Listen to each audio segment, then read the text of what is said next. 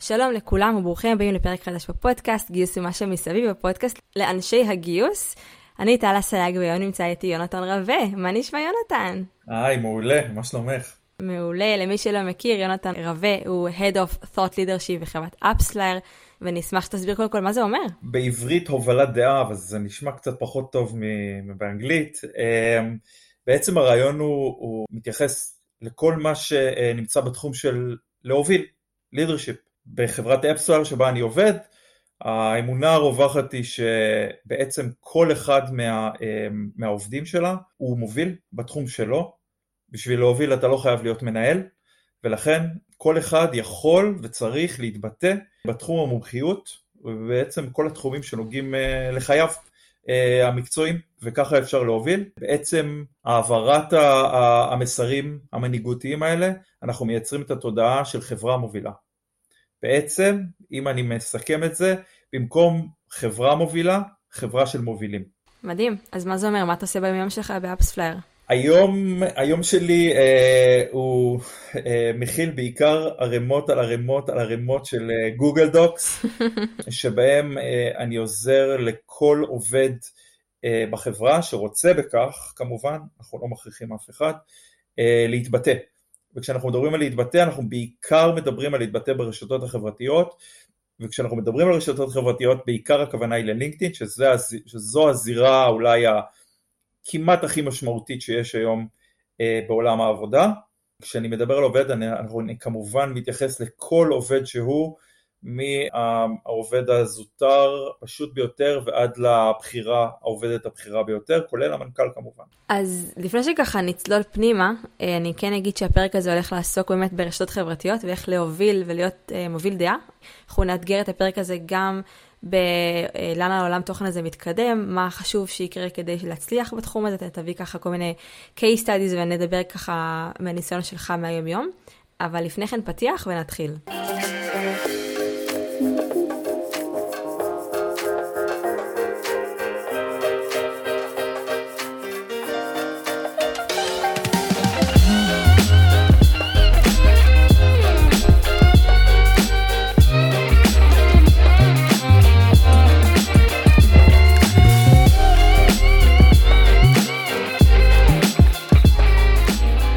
אתה יודע, אני מרגישה באיזשהו מקום שאנחנו מתחילים לראות shifting מתחום של המיתוג מעסיק, כלומר הרבה פחות אה, דגש על המיתוג מעסיק, ויותר דגש על איך אנחנו מקדמים את העובדים, כלומר כל הקטע של השגרירים ואיך אנחנו עוזרים לעובדים אה, לכתוב. אני יכולה לספר שעשיתי פרק עם אליאב אלאלוף על story אה, telling, והוא... היום גם מגדיר את עצמו ככותב הצללים, תכף גם תספר גם מהניסיון שלך, והוא ממש עוזר לאנשים לכתוב, עושה, זה, עושה עבודה מעולה. ואני כן חושבת שיש איזשהו קצת shifting בתפיסה הרווחת של האם אני מקדמת את, את הארגון, האם אני מקדמת את עצמי, יש גם קצת מתח בין הדבר הזה, ואיך אני מתרועעת מול אה, רשתות שונות. אז אני כן אשמח לשמוע, קודם כל, קצת רקע מהכיוון שלך של מה היה, מה הולך להיות, לאן אנחנו נמצאים כרגע ברמת האסטרטגיות של employer branding בישראל. אני חושב שזה לא רק אגב בישראל, זה בכל מקום, אבל uh, כל התפיסות האלה של, uh, של employer brand הקלאסיות של uh, בוא נראה כמה טעמים של גלידה יש, והנה יצאנו לחופש ואנחנו טסים לשם, ואיזה יופי יש, uh, יש לנו ככה וככה uh, במקרר, זה נחמד, בטח לא פסול בעיניי, אבל התחרות היא כזאת שזה לא מייצר איזשהו ערך מוסף משמעותי. אה, לחברה היום שרוצה להתחרות. רוב חברות ההייטק מפנקות את העובדים שלהם ברמה כזו או אחרת, אה, ובסופו של דבר, מעל הרובד המאוד מאוד שטחי הזה, ששוב הוא חשוב לכולנו, אנשים מחפשים משמעות, אנשים מחפשים אה, צמיחה, אנשים מחפשים לגדול, ואנשים מחפשים ערך במה שהם עושים. התפקיד שלי מאוד מתחבר לעולם הזה של מיתוג מעסיק, פשוט מזווית אחרת, שלטעמי מעט מדי חברות כיום אה, מתעסקות בה. המשמעות היא אה, הערך המקצועי שאתה מחצין של העובד כלפי חוץ. זה לא רק אה, אם אתה, איזה כיף הבאנו את עומר אדם להופעה אצלנו בקיץ, אלא זה מה אני עושה כאיש customer success, איך אני בוחר לעשות את זה יותר טוב, מה אני לומד ומה אני מלמד את ה ecosystem שלי כעובד מקצועי, במקצוע שלי, בתחום שלי, לא משנה אם זה product, marketing, customer success, אם אני מנהל או אם אני individual contributor, מה אני מלמד את התעשייה, מה אני מלמד את הקוראים, את הנטוורק שלי, ודרך זה נוצר האפקט של מיתוג מעסיק. כי ברגע שאתה נתפס כמומחה בתחום שלך, ברגע שאתה מייצר ערך לקורא, האמינות שלך עולה, המקצועיות שלך, התחושה של המקצועיות שלך עולה, תחושת הערך העצמי שלך עולה, וגם בסופו של דבר החברה שמעסיקה אותך נתפסת כ, אה, כטובה יותר, כי היא מעסיקה אותך. זה לטעמי, ה, ה, לא רוצה להישמע פומפוזי מדי, אבל הדור החדש של, של מיתוג מעסיק, שלא מתרשב רק בטעמי הגלידה. ממש מסכימה, אבל אני תוהה, יונתן, כאחד שעובד עם העובדים והעובדות בארגון, כמה העובדים יודעים להגיד מה הערך שלהם, איך הם, הם יודעים לזקק מה היכולת שלהם לבלוט אה, באותן הרשתות חברתיות. זה, זה משהו שצריך לעבוד עליו, יש פה המון אה, מחשבה שצריכים להשקיע בדבר הזה. יש המון עבודה. אני חושב שהמחסום הראשון שאני נתקל בו עם, עם עובדים שמביעים איזשהו רצון להתבטא ברשתות החברתיות הוא אין לי מה לומר, התפקיד שלי לא מעניין. מה, למה שמישהו יתעניין במה שיש לי להגיד? בדרך כלל, מבחינתי זה בדרך כלל המחסום הקל ביותר לשבור אותו, כי מספיק שיחה שלי של חמש דקות, ועוד פעם, זה, אני לא צריך להיות מומחה בתחום, כדי לראות את, ה, את הערך העצום במה שאותו בן אדם עושה. אם אתה איש marketing ואתה מומחה ב-PPC, אז אתה תדבר על PPC, שעושים ברכישת מדיה ש, שעוזרים לך לייצר אפקט ל brand שלך. או אמ, לשפר את ה-ROI שלך. אם אתה איש customer success, אז אתה תדבר על איך בונים מערכות יחסים עם הלקוחות, איך מייצרים קשר יותר טוב עם הלקוחות, איך עושים onboarding יותר טוב. הדברים האלה נמצאים אצלם כל הזמן במוח ובעבודה השוטפת שלהם, ומספיק שיחה מאוד מאוד מאוד בסיסית כדי להוציא את זה 5, 10, 15 דקות, והדברים האלה נשפכים מהם, הם פשוט לא מבינים שיש בהם ערך. המחסום השני הוא אה, אבל רגע, כתבו את זה כבר. כבר אמרו את זה, אני לא מחדש שום דבר. שעל זה אני תמיד עונה, נכון, אתה כנראה לא מחדש שום דבר, כנראה כתבו את זה בעבר, אבל לא כתבו את זה בגישה הנכונה, או בזווית הנכונה, לא לקהל הנכון, לא בעיתוי הנכון, ואולי גם הוסיפו על זה איזה קידום לא משמעותי שהפך את כל, ה, את כל המסר למשהו שהוא מאוד מאוד שטוח, והי, אני, אני בחברה טובה, הנה לינק למשרות פתוחות, והוא לא התקבל כמו שצריך. תמיד יש אה, אה, צורך לכתוב עוד פעם ולהאיר עוד איזה spotlight על, אה, על נושא מסוים. אז תמיד אפשר לכתוב שוב. רוב האנשים, ואני מאוד מנסה להעביר את זה, אנחנו לא ממציאים את הגלגל. רוב הפוסטים, 99% מהפוסטים שעזרתי לכתוב או כתבתי בעצמי, לא המציאו את הגלגל. אבל הם יכולים להפוך למישהו איזה, איזה דיסקט קטן ב, במוח, הם יכולים פתאום לחזק איזה משהו שמישהו חשב, הם יכולים להפוך משהו שמישהו חשב, וזה כשלעצמו מספיק כדי לייצר את המיתוג הזה, את המיתוג המקצועי שאנחנו מחפשים, לעובד ודרכו לחברה. מעניין. אתה יודע שיצא לי ככה לחקור יחד עם מאיה עידן, שהיא השותפה שלי בהפקת הפודקאסט, וגילינו שיש בעיקר שלושה סוגים של אנשים שהופכים להיות uh, מובילי דעה טובים בלינקדין. אולי לא נדבר על מערכות, על פלטפורמות אחרות, אבל שנייה להתמקד בלינקדין. אחד זה ה-inspire, זה שהוא מעורר השראה, מספר את הסיפור שלו, איך הוא עשה דרך, איך הוא למד משהו חדש, איך הוא מספר על דברים שהם לא טריוויאליים שהובילו אותו לאן שהוא היום, כלומר איזשהו חיבור שיכול לעורר השראה.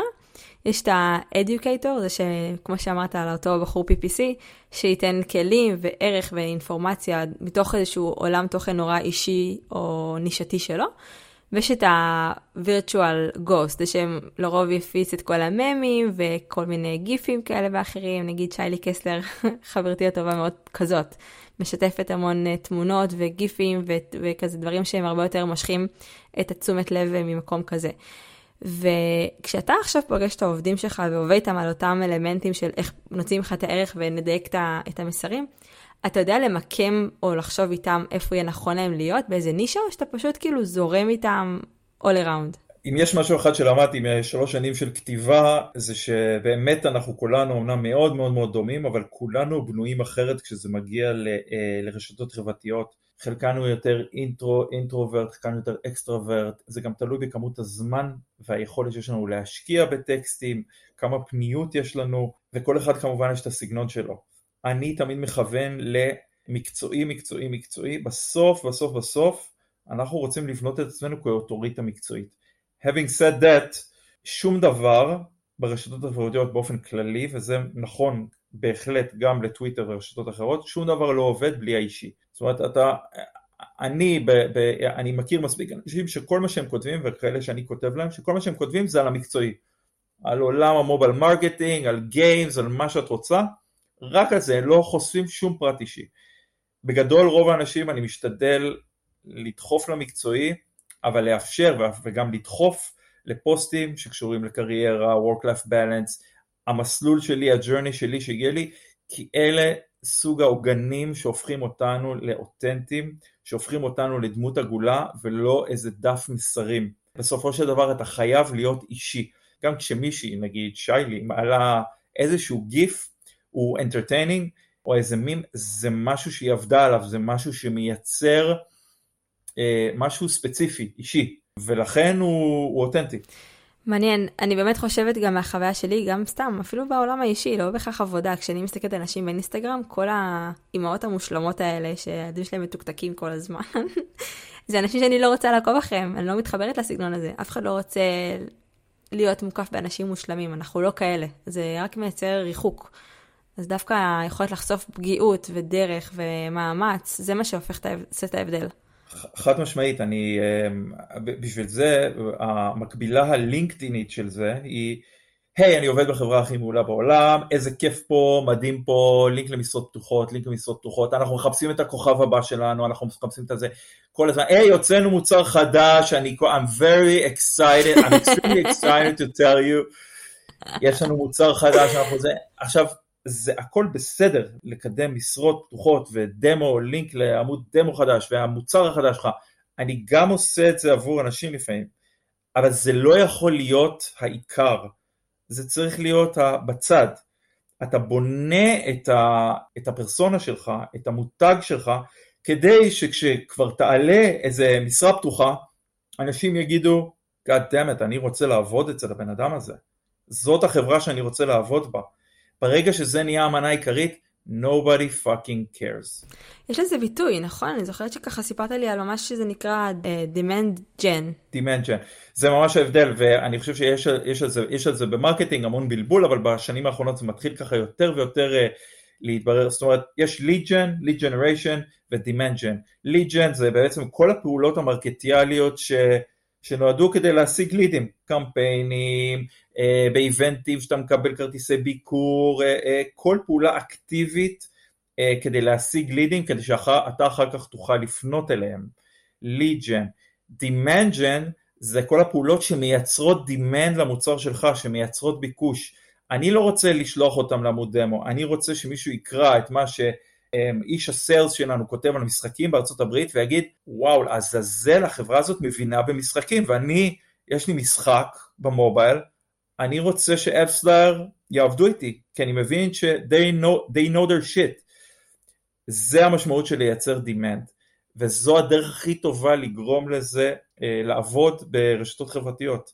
כל הקידומים האלה האמבסדורס האלה שכל מה שהם אמורים לעשות זה פשוט להריץ לינקים שמובילים לאיזה עמוד של החברה, it's not working. אז אם אני מסכמת את החלק הראשון של הפרק שלנו, אנחנו מדברים פה על גמילה מהצורך לקדם את החברה, ותן להתמקד במיתוג האישי שלי. כלומר, איך אני בונה את הערך המקצועי שלי, איך אני, איך אני מייצרת ערך ומשמעות עבור אחרים, איך אני מייצרת את הרצון להיות חלק ואת הביקוש דרך הסיפור האישי שלי, וזה משהו שאפשר לעבוד עליו ולזקק אותו ולבנות אותו יחד עם אנשים אחרים, או פשוט לשבת ולנסות לאפיין מי אני, מה אני יכולה לתת לעולם, ולא לפחד גם לעשות דברים שכבר עשו בעבר. חד משמעית. יש איזשהו אה, טמפו, cadence, אה, איך אומרים את זה בעברית? אה, האם יש צורך לקדם אה, את אותם התכנים האלה בצורה עקבית? האם זה קריטי, לא קריטי? באמת אני שואלת כי א', זה נורא קשה לייצר תוכן עקבי, מי כמוך ומי כמוני יודעים כבעלי אה, פודקאסטים. אה, זה, נור... זה דורש, כלומר יש פה עבודה שהיא דורשת, השאלה אם זה משהו שהוא מחייב. העבודה היא תובענית, אי אפשר לעשות, אה, בעצם אי אפשר אה, לעשות מיתוג אישי, או בכלל להיות פעיל ברשתות חברתיות, צריך להבין שזה דור, זה, זה, מש, זה דורש משאבים, בעיקר משאבים של זמן. ה-best case scenario, האידיאל, הוא להעלות פוסט פעם ביום. זה מטורף, אבל זה אפשרי. זה פשוט לא אפשרי בסקייל שאני עושה. מי שמאוד מאוד dedicated יכול לעשות את זה. However, אם אנחנו מנסים להיות ריאליים, אז פעם בשבוע, לעוד פעם, לאורך חצי שנה שנה, יבנה את המותג האישי שלך. פעם בשבוע זה דחיפות שהיא היא, היא סבירה. אני, אני, אני משתדל לפרסם פוסט פעם בשבוע ולא תמיד הולך לי. אז אני מבין לגמרי את, ה, את מי שמתקשה, ובטח מישהו שאני צריך לכתוב לו, או לעזור לו לכתוב ולבטא את עצמו, ועוד פעם, זה תמיד יהיה priority, ב priority מאוד מאוד נמוך, כי לכולנו יש עבודות אחרות. למעשה אני היחיד שזאת העבודה שלו. אז אה, פעם בשבוע אה, זה frequency, וזה עובד בלינקדאין בצורה מאוד מאוד יפה. עוד משהו שמעניין לדבר עליו לפני שככה נתקדם אה, לנושאים אחרים, אני חושבת שכדי לייצר אימפקט צריך המון פעמים לנסות לחבור לאנשים אחרים. כלומר, כשאתה רוכב על נטוורק של אחרים, או לחילופין מתייג אנשים שהם בעצמם מובילי דעת קהל, הרבה יותר קל לרחוב על הגל. גם בטוויטר אגב זה עובד ככה. ואני תוהה, האם אתה חושב שזה דרך טובה, או לחילופין דווקא להיות כזה סוליד עם נישה משלך, זה הדרך הנכונה? כלומר, יש איזשהו best practice סביב הדבר הזה? את מנסה להזרים אותי לטוויטר, אבל אני אשאר בכל זאת בלינקדאין ואגיד שאני לא, אני ממש, אני ממש לא בעד שימוש באנשים אחרים, אני לא רואה שזה עובד. מאוד בגדול, אם ניכנס ממש לרמה האלגוריתמית, אה, אם אתה מתייג מישהו בפוסט והבן אדם הזה לא עונה, לא, לא מגיב לפוסט שבו תייגת אותו, ה rank של הפוסט שלך יורד. גם אם זה אחרי יום או יומיים? חד משמעית. ה rank של הפוסט עצמו נקבע בשעות הראשונות. אז אם הוא הגיב אחרי יום יומיים, זה כנראה יעזור, אבל זה לא יעזור המון. השעות הראשונות זה מה שחשוב. אה, ולכן, אני, עוד פעם, אם זה רלוונטי לתייג מישהו, אחלה. אם זה לא רלוונטי ואתה רוצה לתייג את אה, ביל גייטס או את גרי ויינרצ'וק, כי יש להם המון המון עוקבים, זה לא יעזור לך אם הם לא יגיבו, והם לא יגיבו. אז זה ממש ממש ממש חסר טעם. בכלל, תיוג של אנשים אחרים, בסופו של דבר אתה רוצה uh, להגיד את מה שאתה רוצה להגיד. אנחנו, אנשים רוצים לשמוע את המסר שלך, אם אתה רוצה להוביל דעה, אני רוצה את הדעה שלך, שלך. Um, אני לא רוצה דעה של אנשים אחרים. מאותה סיבה אגב, גם מהסיבה אלגוריתמטית, אבל גם מאותה סיבה קונספטואלית, לעולם אל תעשי share אה, בלינקדאין. הרנק שלו נמוך מאוד כשאת עושה share, אה, וגם את בעצם אומרת הנה קחו את הבן אדם הזה, הנה הדעה שלו, לא הדעה שלי. וואלה. את לא מייצרת לזה שום אפקט כלפייך, וזה ממש counter, counter productive. מעניין. ממש מעניין. תגיד, וכשאתה עכשיו יש לך אה, שיחות performance על הביצועים שלך, איך מודדים את ההצלחה של אותם אה, thought leadership? או, או, עכשיו, עכשיו נגעת, ב, נגעת בעצם בנקודה הכי, הכי כאובה שיש uh, בכלל במקצוע הזה. לפני שאני אענה לך, אני אשאל אותך, איך, איך מודדים מותג בעצם? איך אני רואה את זה? אני חושבת כמה אנשים מדברים עליו. האם כשאנשים מדברים או חושבים על המותג, הם חושבים את הדברים שהייתי רוצה שיחשבו עליו? והאם אני מצליחה לעורר רגש סביב המותג, נראה לי. נהדר. אני, אני, אני רק תוהה איך מודדים את זה. זאת אומרת, אני, אני מסכים איתך, כל מה שאת אמרת אני מסכים איתך, גם אה, מי אמר את זה? נדמה לי ג'ף בזוס. רפיוטיישן זה, זה מה שאומרים עליך כשאתה לא בחדר. נכון. אה, אז, אז, אז זה פחות או יותר מיתוג, רפיוטיישן, הכל מאוד מאוד משיק. אבל איך אני מודד את ה... מה אומרים עליי שאני לא בחדר? אני יכול לחפש אזכורים, אני יכול אה, זה, אבל בסוף לא הכל, לא הכל מדיד.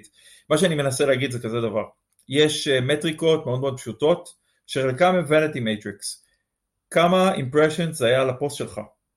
כמה ה network שלך גדל? אה, כמה הגיבו? כמה נתנו לייק או עשו reaction אחר? אני מודד את כל אלה. אבל בסופו של דבר כדי למדוד impact של brand, שאני מודד אחורה לא על הבן אדם, אלא על המותג, AppsFlyer, זה כמעט בלתי אפשרי. אמ, למדוד את האפקט שיש לזה. אני מקבל את זה מהמון המון המון שיחות שיש לי, שאני יודע כמה, איך אנחנו נתפסים ברשתות החברתיות, כמה חושבים עלינו, מה חושבים עלינו, אבל זה הכל um, בשיחות ובערכים שאינם מדידים. זה ממש מתסכל, נראה לי שזה ממש, אני ממש לא רואה את עצמי מסתדרת עם זה. זה מאוד מתסכל, בכלל brand זה דבר מתסכל בקטע הזה שמאוד מאוד קשה, יש surveys ויש כל מיני דברים כאלה, אבל מאוד מאוד קשה בסוף למדוד את זה, ואני חושב שזו גדולה, גדולה רצינית של, של בכלל חברה, לתת לעובד כמוני לעשות משהו שהוא כמעט לחלוטין בלתי מדיד. ממש. מכיוון שהם מבינים את זה, הם מבינים את האפקט. פשוט נורא נורא קשה למדוד אותו. אז מה כן אפשר לעשות כדי לראות התקדמות? נגיד אתה מודד כמה impression היה לפוסט, אתה מודד כמה לייקים היה לו, כאילו זה מבחינתך מדדים? אני מודד כמה impressions היה לפוסט, אם כמובן הוא מצליח וזה וכן הלאה, אז זה, זה משליך. אחד המדדים שאני יותר אוהב, אני לא כל הזמן מסתכל עליו, אני כל הזמן בודק אם, אם זה קרה, אם הייתה עלייה, אה, זה profile views. ברגע שאת מעלה פוסט אה, אה, שהוא ויראלי או שהוא מצליח, האפקט הראשון שאת רואה בלינקדאין הוא עלייה ב profile views שלך. פשוט אנשים נכנסו לפרופיל שלך, למה?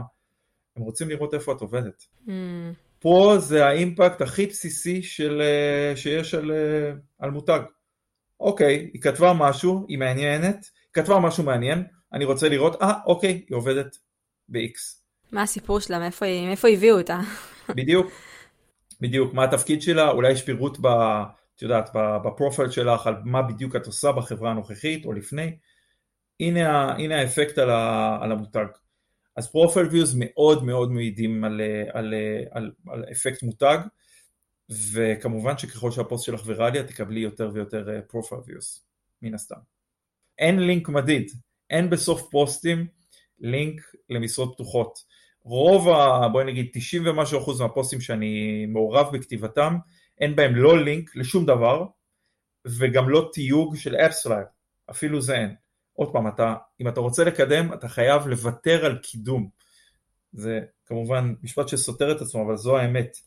אה, ולכן אין לי שום דרך, ממש אין לי שום דרך למדוד, פרט ללדבר על אנשים, לשמוע אה, העובדה שזכינו שנה שעברה בפרס המיתוג מעסיק אה, המוביל, הפידבק שאנחנו מקבלים מעובדים שמצטרפים אלינו וממועמדים על איך הם שמעו עלינו ומה הם חושבים עלינו ברשתות החברתיות, זה קורה מלא, פעילויות כאלה, אבל עוד פעם, אני לא רוצה לשקר פה, זה המון התרשמות ומעט מאוד מדיד. בסוף אני חושבת שזה מדיד דרך הגיוס, אם הגיוס צריך לגייס או לא.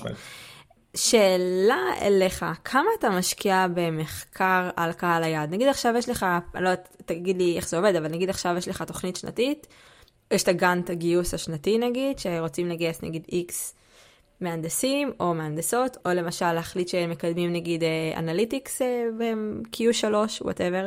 כמה אתה משקיע במחקר להבין את קהל היעד, מה מעניין אותו, איפה הוא נמצא, מה, מה מטריד אותו, איזה מסרים יעברו אליו טוב יותר, כאילו זה ממש שאתה ממש משקיע, או שאתה אומר, אני פשוט כותב מה שאני מרגיש מחובר אליו, או שאנשים יתחברו ליונתן, מי שאני, או שאתה מנסה לדייק את עצמך סביב הקהל יעד והרצונות שלו. אה, ראוי פה להבהיר משהו. אני לא כותב מה שאני רוצה, אני כותב מה שהאנשים שאני עוזר להם לכתוב רוצים לכתוב. אני לא ממציא להם פוסטים, אני מנסה פשוט לדברר את מה שעובר להם בראש. אז המילים יכולות להיות שלי, אבל המחשבות, הרעיונות והמסרים הם כולם שלהם. ולכן אני לא מעורב, הבן אדם היחיד שאני כותב לו אה, אה, משהו לפי רצונו זה אני עצמי. מהסיבה הזאת אני גם לא כך עובד עם, אה, עם תוכניות אה, של גיוס, כי אני לא רואה את עצמי רק מעורב בעניין הזה של גיוס. אני גם מעורב, אני רואה את עצמי מעורב במטרות העסקיות של החברה. אם אני כותב לאיש customer success ואנחנו ממותגים כחברה שמבינה מה זה לעשות customer success כמו שצריך, אמ, אני עוזר ללויאלטי של, של ה-customers שלנו. אני עוזר להגדיל את הלויאלטי כי אנחנו נתפסים כחברה שמבינה מה זה customer success. זה לא רק בשביל לגייס, זה בשביל שאנחנו ניתפס בחוץ כחברה שיודעת איך לטפל בלקוחות שלה. אני לא מסתכל רק על מיתוג מעסיק, אני מסתכל על כל מטרות החברה.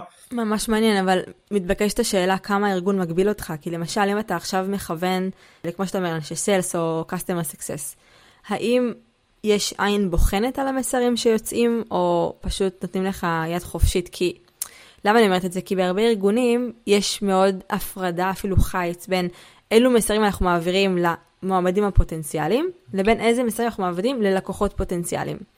ולפעמים זה לא מתכנס לכדי משהו אחד נהיר וברור. ואני תוהה, האם גם אצלכם יש חיץ, או שזה ממש מרגיש כמו איזשהו סטרימינג זורם של דאטה ושל פוסטים שמכוונים לכל הכיוונים בו זמנית? אין שום, אה, אין שום אה, חיץ אה, בין לקוחות וזה, אני לא חושב שאנחנו מאמינים בזה, אנחנו מאמינים בלהיות מאוד מאוד transparent, וחלק מזה בא לידי ביטוי ברשתות החברתיות. בשביל מה, כאילו, אני לא כך... מכיר או מבין את ההפרדה הזאת, בסופו של דבר הכלי הכי חשוב שלי ברשתות חברתיות הוא אותנטיות. ברגע שאני כותב משהו שנראה כמו דף מסרים של החברה, זה נתפס פחות אותנטי וזה, ולא, ולאף אחד לא אכפת.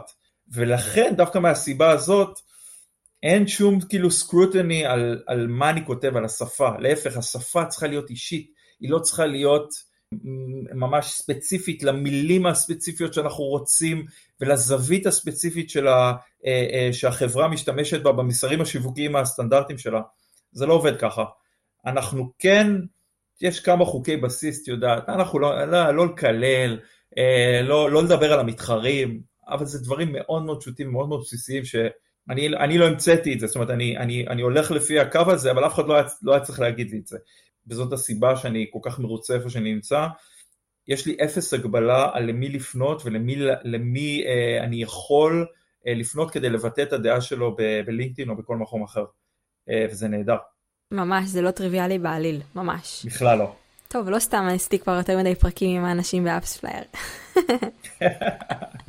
כנראה. טוב, אני יודעת שאתה לא רוצה, אבל אני מושכת אותך לשם בעל כורחך, ואנחנו הולכים לדבר על טוויטר. ואני כן אגיד יאללה. שאתה לא אוהב, אבל אין מה לעשות, אנחנו הולכים לדבר על טוויטר. ולפני שנדבר על טוויטר, אני חושבת שאין מי שלא מאזין לפרק הזה שאמר, וואי, אין לי מושג מה קורה שם בטוויטר, אבל אני חייבת לנסות להבין מה קורה שם, כי המהנדסים והמהנדסות נמצאים שם, כי אני יודע שזה חשוב. יש כאילו קצת כזה דיכוטומיה או דיסוננס בין אני נורא רוצה להיות שם, אבל אין לי מוטיבציה להיות שם. ו- וזה עולם, זה קצת עולם מקביל, ואני חושבת שחייב לדבר על זה. אז uh, בוא נתחיל עם ה-2 סנט שלך על טוויטר. בואי נדבר על זה. ה-2 סנט אה, מהשורה התחתונה היא קודם כל שכל מי שמדבר חושב מיתוג, ובכלל, את יודעת אפילו בואי נלך רמה אחת אחורה, לא רוצה מיתוג, רוצה להבין מה, מה לעזאזל קורה, מה לעזאזל קורה בעולם שלנו, בעולם ההייטק, בעולם השיווק, בעולמות השיווק, בעולמות ה-R&D, חייב להיות בטוויטר. עכשיו, יכול להיות שזה לא היה ככה לפני כמה שנים, למרות שאני בטוויטר המון המון שנים, ואני בעצמי, עצמי נהייתי פעיל רק בשנה האחרונה, אני בטוויטר המון המון המון שנים, אבל בשנה האחרונה זה התפוצץ לגמרי. התפוצץ לגמרי. כל העולם שם, זה לא רק פוליטיקאים, זה לא רק אה, זה, זה, זה משקיעים ואנשי שיווק ומתכנתים ובעלים של חברות ומנכ"לים ומה שאת לא רוצה. אה, לא סתם הפיאסקו של רפיד אה, נגיד, הוא קרה בעיקר בטוויטר. לא סתם הפוסט הידוע על בן זונה בהייטק, אני מקווה ששמעת עליו, הוא קרה בטוויטר, ועוד מלא אחרים. אז קודם כל, להיות שם כצופה, חייבים. עכשיו, לגבי להיות פעיל שם, אה, הבעיה האמיתית היא לא היכולת, אלא שני דברים. קודם כל, הפריקוונסי המטורף שאתה צריך כדי, להיות, מצ... כדי להצליח שם, מטורף. גם לענות לאחרים, גם למנשן אחרים, להיות בשיחות, ל... ל... ל... זה עבודה מטורפת, אינטנסיבי מאוד. אה, והדבר השני הוא לשים על עצמך כזה שכפ"ץ, מאוד מאוד מאוד כזה עבה, ולהיות מוכן לקבל כמויות של רפש שלא תמצא אותם בלינקדאין, וזה קורה לפעמים.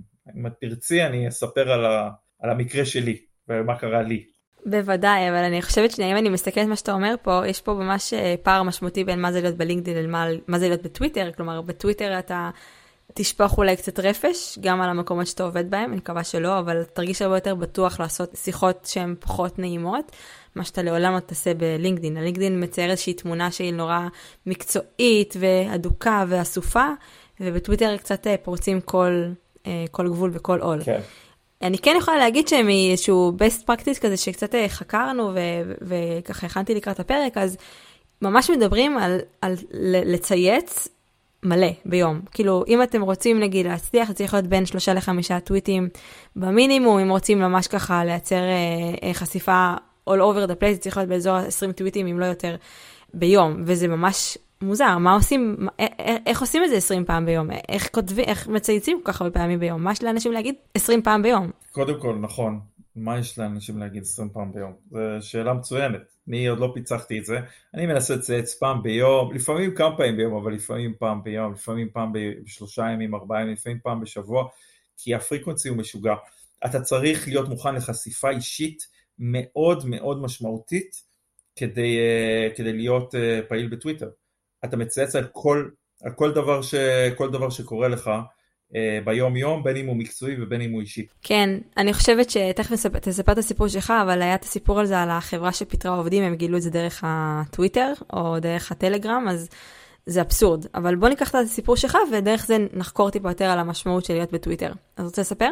לפני בערך שנה, אני לא זוכר בדיוק, נדמה לי, החלטתי שאני נכנס, התייעצתי עם מישהו אה, אה, כזה על איך להיכנס, מישהו שנמצא בטוויטר הרבה זמן, אה, והוא אמר לי יאללה תכתוב וזה, תעשה, תעשה שרשור, אפשר לעשות שרשורים בטוויטר, כזה שזה בעצם קצת יותר ארוכים, וביום אה, שישי אחד בבוקר כתבתי, כתבתי ציוץ היי, אני יונתן, וזה כבר, אה, אני, השם שלי טיפונת מוכר, טיפונת, ואבסטאר, השם שלה מוכר, אז כתבתי, אני יונתן רפאל, זה מה שאני עושה, ככה הגעתי לחברה, סיפרתי מאוד בקצרה את הסיפור של איך הגעתי לחברה, שהגעתי בכלל לתפקיד אחר, ואז קרה מה שקרה ועברתי לעשות את התפקיד שלי, וכתבתי מה אני עושה. והציוץ התפוצץ, אבל התפוצץ בקטע בלתי מוסבר. אה, עשרות תגובות, מלא מלא מלא מלא, כי הם עשרות שאלות ועניתי על כולם והייתי נורא נורא נורא נורא מרוצה והמון שאלות והמון אנשים שאחר כך התברר לי, הם גם זה אנשים עם המון המון עוקבים שנורא התעניינו וזה. ופה ושם תגובות של אנשים לא מבינים מה אני עושה ואני כזה דורש להסביר. ולאט לאט זה היה יום שישי, יום שישי צהריים, אחר הצהריים, ולאט לאט ככה, יום שישי אחר הצהריים התחילו להגיע גם כמה תגובות כאלה לא נעימות, וחלקם עניתי, חלקם אמרתי שאני מכבד וזה, ולאט לאט, ככה שישי בערב, שבת בבוקר, שבת בצהריים, התחילו להגיע תגובות לא יפות, ואחרי זה תגובות מאוד לא יפות. ואחרי זה תגובות מכפישות שאומרות שאני עשיתי פיגוע לאפסולר בעצם זה שפרסמתי את זה, שאני נוכל, שאני שקרן, כאילו מה לא זרקו אליי. בכך שאתה בעצם כותב עבור העובדים אחרים. כן, כן, עכשיו לא, לא, עזר, לא עזרו כל ההסברים בזה שאני בעצם אינבלר, בעצם אני לא ממציא את המילים עבורם, המחשבות הן שלהם, אני בסך הכל מדברר ומסדר להם את המילים. אני לא ממציא משהו שלהם ואני בטח לא מעלה בשבילם, זה לא עזר, זה כבר לא היה משנה, כי זה חלק מטוויטר, לעשות משפטי שדה. וסיימתי את יום שבת בערב גמור, נפשית הייתי גמור, לא, לא האמנתי שזה קרה לי. עכשיו אני לא רגיל לזה, אני רגיל אולי לחשיפה פה ושם, אני לא רגיל לכאלה תגובות, אני בסך הכל, אני לא מתבייש במי שאני, לא, לא גנבתי, לא אנסתי, לא רצחתי, אני, מי שאני, בן אדם די נורבטיבי, הייתי גמור. ואז דיברתי עם הבוס שלי, הבוס שלי אמר, הכל, הכל בסדר, תוך יומיים זה יעבור. וזה עבר. ואז זה קרה עוד איזה פעם, פעמיים, אבל זה עבר. אפילו חיים לוינסון, הטרול הזה מעיתון הארץ, עשה לי, עשה לי איזה ריטוויט כאילו, של איזה ציוץ שלי שבו הוא לועג לי, וגם קיבלתי מלא רפש, ואמרתי, מה אני לעזאזל, בשביל מה אני צריך את זה? ממש. אבל האמת היא שהדברים האלה עוברים ועם כל הטרולים האלה יש אנשים שרציניים, שמבינים. כתבתי כמה ימים אחרי שהייתי ממש מיואש שם, כתבתי משהו מאוד מאוד מאוד מאוד אישי, על אה, משהו משפחתי אה, שעבר עליי לפני כמה שנים, וקיבלתי כזה boost מטורף של אהבה אה, ו engagement, ואנשים שמדברים, והרגשתי שאני נותן כזה ערך לאנשים, כי אנשים בסופו של דבר הם אנשים, אנחנו עובדים, אבל אנחנו גם בני אדם עם משפחות, קריירה ודברים אישיים וזה, ואני חושב שבסופו של דבר, לפי מה שאני רואה גם בטוויטר, השילוב הזה שבין עבודה אה, לחיים הפרטיים הוא זאת אומרת לא רק ציוצים על עבודה וגם ציוצים על החיים הפרטיים אלא ממש ציוצים על הממשק הזה שבו החיים נכנסים לתוך העבודה והעבודה נכנסת לתוך החיים אלה הצייצנים שאותי מעניינים ואני גם רואה אלה הצייצנים ש... שעובד להם, אבל צריך פשוט כמות השקעה של זמן שהיא בלתי סבירה. תעשה קצת איזשהו framing, אז יש לנו בעצם את המבנה שהוא מאוד שונה, הרבה יותר כאילו יותר קצר, יותר מהיר. איך בדיוק זה עובד? יש 280 תווים, ומה עוד? איך זה עובד? יש 280 תווים, אתה יכול לצייץ כמה שאתה רוצה, ובעצם ככל שתצייץ יותר תיחשף יותר, אמ, אבל יש גם אה, אלמנט של אה, שרשורים, אתה רוצה לכתוב אה, משהו קצת יותר ארוך, אתה פשוט כותב אותו בשרשור, זה ציוץ שמתחתיו עוד ציוץ ועוד ציוץ ומחוברים ביחד, אמ, שאתה יכול לעשות גם thread כזה של 30 ציוצים אחד אחרי השני, אבל אם תעשה 5, 6, 7, 8 אז חלק מהאנשים יקראו, הרבה פעמים כשאתה רוצה לספר סיפור אתה עושה את זה ככה, גם זה בסופו של דבר, אוקיי, זה 280 תווים ועוד 280 ועוד 280 תווים, זה מאלץ אותך להיות מאוד מאוד קצר וקמצן עם המילים, מה שאני מאוד מאוד אוהב, אה, ולתמצת את הסיפור, וזה עובד, שוב, ה frequency פה הוא, ה, הוא הקטע התובעני, וה frequency הוא לא רק להיות, אה, לצייץ, אלא גם להגיב לאחרים ולהיות מעורב בשיחות של אחרים, שכוללות שיחות על עולם ההייטק בכלל. אם אני איש marketing, אז אני לא מדבר רק על marketing, אז כשיש דברים שאני מבין בהם על, שקשורים ל product, אני שואל שאלות, או אני עונה, או אני מסביר, או אני מספר מה קורה ב AppsFlyer, וגם פה אני חושב כלל אחד שמאוד מאוד זהה למה שקורה בלינקדאין, ככל שתדבר פחות על החברה שלך, היא יותר טוב. אנשים יבינו, אנשים יקבלו, לא צריך כל הזמן לדחוף את, ה, את החברה שלך. מה לגבי hashtags? מהניסיון שלי, השטג לא עובדים לא בלינקדאין ולא בטוויטר. זאת אומרת, בלינקדאין הם לא עובדים כל כך, בטוויטר הם ממש לא עובדים. אז ממש חבל על, ה, חבל על המאמץ. להשקיע. מה שצריך להשקיע זה בתוכן האיכותי ושאנשים יתעניינו. אז עכשיו אחרי שהפחדת אותי ואת כל קהל המאזינים על להיכנס לטוויטר, אולי לקראת אה, סיכום ננסה קצת להבין, אז אוקיי, אני עכשיו רוצה להיכנס לטוויטר, כי אני מבינה שקהל היעד שלי שם, כי האנשים שאני רוצה לגייס יושבים שם, אני יודעת שאני אעשה את זה בצורה יותר אה, מעודנת ולא יתקע את האצבע בעין, אבל... מה אתה מציע לעשות? כאילו, בלי לעשות פיגוע לעצמי ובלי לעשות פיגוע לארגון. תתחילי קודם כל בפרופיל עם שם אמיתי, פנים אמיתיות וכן הלאה. תכתבי בביו מה את עושה ואיפה את עובדת, אל תסתירי את זה. ת, אמ, תתחילי לעקוב אחרי מי שמוביל את התעשייה. תבקשי מכל בן אדם שאת מכירה שהוא פעיל בטוויטר, בפידטק, מה שנקרא, תשאלי אותו אחרי מי מה לעקוב, נורא נורא קל, יש עשרות, מאות כאלה לעקוב אחריהם, תמצאי את האלה שמעניינים אותך, לאט לאט תתחילי להיחשף לדברים שהם כתבו ודברים שאחרים שהם הגיבו להם כתבו, ולאט לאט תתחילי לבנות לעצמך את הפיד. אז זה השלב הראשון והשני. השלב השלישי הוא להתחיל לצייץ. הוא להתחיל לצייץ בעיקר על דברים מהתחום, מהתחום אה, אה, שלך, פודקאסטים או כל דבר אחר שאת אה, מתמחה בו, על אה, דברים שלמדת, על uh, קשיים. בכלל, לצייץ הרבה על קשיים זה נהדר. טוויטר זה מקום שמאוד אוהב אמפתיה. תשתחצני, ירדו עלייך, תבואי uh, uh, עם בעיות, uh, ינסו לעזור לך, ינסו להסגביר לך הרבה גברים, כמובן, אבל ככה, ככה תתחילי לייצר, לא נעים להגיד, אף אחד לא אוהב שמסבירים לו, אבל לייצר אמפתיה, להשתמש באמפתיה, זאת אומרת לדבר על הקשיים שלך, להיות מאוד מאוד מאוד חשופה, ולאט לאט זה יגיע, וכן, כמו שאמרת, frequency גבוה. אוקיי, okay. נראה לי שאני צריכה קצת עוד לחשוב על זה, אם זה מתאים לי או לא, אבל אין ספק שהכלי של בוא תגידו לי על מי, על מי אתם עוקבים, מי, כאילו, אם אני לוקחת את זה שנייה לעולם הגיוס, אז אני חושבת שיש פה כמה טיפים מעולים, אחד זה באמת לייצר פרופיל אמיתי, ופשוט לשאול את הקהל יעד שלנו איפה אתם נמצאים, עם מי, אתם, מי אתם עוקבים, מה מעניין אתכם, איזה thread ים אתם עוקבים אחריהם, כאילו, פשוט להתחיל ככה. ופשוט להרגיש את הטמפו של הדברים ולשיח, כי זה שיח שהוא נורא נורא שונה והוא מאוד עוקצני וצריך לדעת להכיל אותו לפני שמתחילים לצייץ בעצמנו. אני רק, אני רק אוסיף שדווקא עולם הגיוס, זאת אומרת את שומעת המון ב feed tech על חוויות גיוס, חוויות onboarding, ההוא חתם ועזב וכל מיני דברים כאלה, אבל מאנשים שזה לא תחום העיסוק שלהם. אנשים שזה תחום העיסוק שלהם, גיוס, אני לא ראיתי הרבה, זאת אומרת אני חושב שיש פה קצת, אה, אפילו קצת הזדמנות לייצר, אה, לייצר שם, לייצר רפיוטיישן, לייצר מומחיות אה, בטוויטר עם כל הזהירות המתבקשת שזה, שזה מקום מסוכן. מעניין. טוב, זה לאמיצים, לאמיצים ביותר. צריך לשתות מיץ אומץ לפני שמתחילים טוויטר, אבל זה פשוט מתבקש. אני חושבת, אתה יודע מה, גם אם אתה לא מצייץ, אתה פשוט מקבל איזשהו... אתה כאילו שואב ויונק את, ה, את, ה, את הטמפו ואת השיח ואת הניואנסינים, ואחר כך מתרגם את זה לשיח עם מועמדים ברעיונות עבודה, וכשאתה הולך ומזקק יותר מה חשוב היום לאנשים, ועל מה נשים דגש, ומה יכול לתסכל, ואתה מצליח לקדם שיח הרבה יותר בוגר ובגובה העיניים אנשים שזה העולם תוכן שלהם, אז כאילו גם רק, רק בהתחלה רק לספוג, זה כבר uh, חצי דרך לעבודה עם טוויטר. חד משמעית, זה, זה ממש ככה. טוב, איך נסכם? מה, איך, איך, איך, איך נסכם? יונתן. נסכם בזה שכל בן אדם כל עובד היום בחברת סטארט-אפ, בוא נגיד 99% מהם, יש לו את היכולת לנתב לעצמו את הקריירה אה, ולבנות לעצמו את הקריירה על ידי זה שהוא יהיה פעיל ברשתות חברתיות. בכבוד, בלי לרדת, בלי לקלל, בלי, בלי לדבר, אבל לבנות את, ה, את התחום מומחיות שלו, לדבר על מה הוא עושה, לתת חמש טיפים לעשות כך וכך, להיות פעיל. להיות פעיל ברשתות חברתיות בונה את המותג שלך לאורך זמן. ואם אתה לא רוצה להישאר במקום העבודה שלך עד הפרישה, כדאי שתהיה שם. בייחוד עכשיו.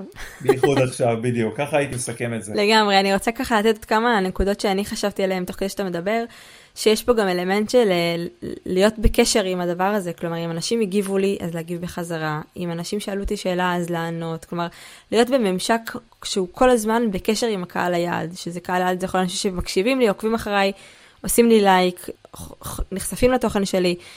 לא יותר טוב עם הגל, לשאול אותם שאלות, לייצר אמפתיה, לעורר שיח, לתייג, כאילו, לתייג אולי קצת פחות, אמרתי שזה פחות עובד, אבל כן להיות בטמפו שהוא הרבה יותר אה, בשיח, ולא זרקתי משהו לעולם ונדבר עוד שבוע כשנזרוק עוד משהו לעולם. חד משמעית, בשביל זה אמרתי שזאת השקעה של זמן, זה אין פה שגר ושכח. אנשים מגיבים לך, אתה צריך להגיב. אתה בעצמך צריך להגיב לאנשים אחרים. כשאתה מגיב לאנשים אחרים, יש יותר אפשרות, אה, יש יותר סבירות שבסוף הם גם יגיבו לך. אתה צריך להיות קצת חיה חברתית, לא להשקיע את כל הזמן שלך בזה, אבל להשקיע חלק כלשהו, קטן, גדול, בינוני, מהיום שלך ברש... ברשתות. זו המציאות, צריך לקבל אותה. מדהים. אז אני רוצה להודות לך, יונתן, גם על השיח הפתוח והכן, אה, וגם על השיחה שהיא הייתה מאוד אה, מעניינת ומסקרנת, בייחוד בחלק השני של הטוויטר, אה, שזה תחום שממש קורץ לי בחודשים האחרונים. אז באמת המון המון תודה. אני מאוד שמחתי לדבר ולארח אותך אצלי בפודקאסט, ומי שרוצה לדעת, אז גם ליונתן יש פודקאסט. אה, שהוא מוביל, שעוסק ב-thought leadership, אז מוזמנים אה, לעקוב גם אחריו. אני רוצה להודות למאיה עידן, שהיא שותפה שלי בהפקת הפודקאסט, עוזרת בעיקר במחקר, בהכנה לפרקים, כדי להביא ערך כמה שיותר נכון ומדויק גם לקהל יעד של הפודקאסט. ולכם שהאזנתם עד עכשיו, אז תודה רבה, ואנחנו אה, נמשיך לדבר ולקדם שיח בפייסבוק של הפודקאסט, ומוזמנים לפנות אליי ואל יונתן לכל שאלה. תודה. ביי יוש.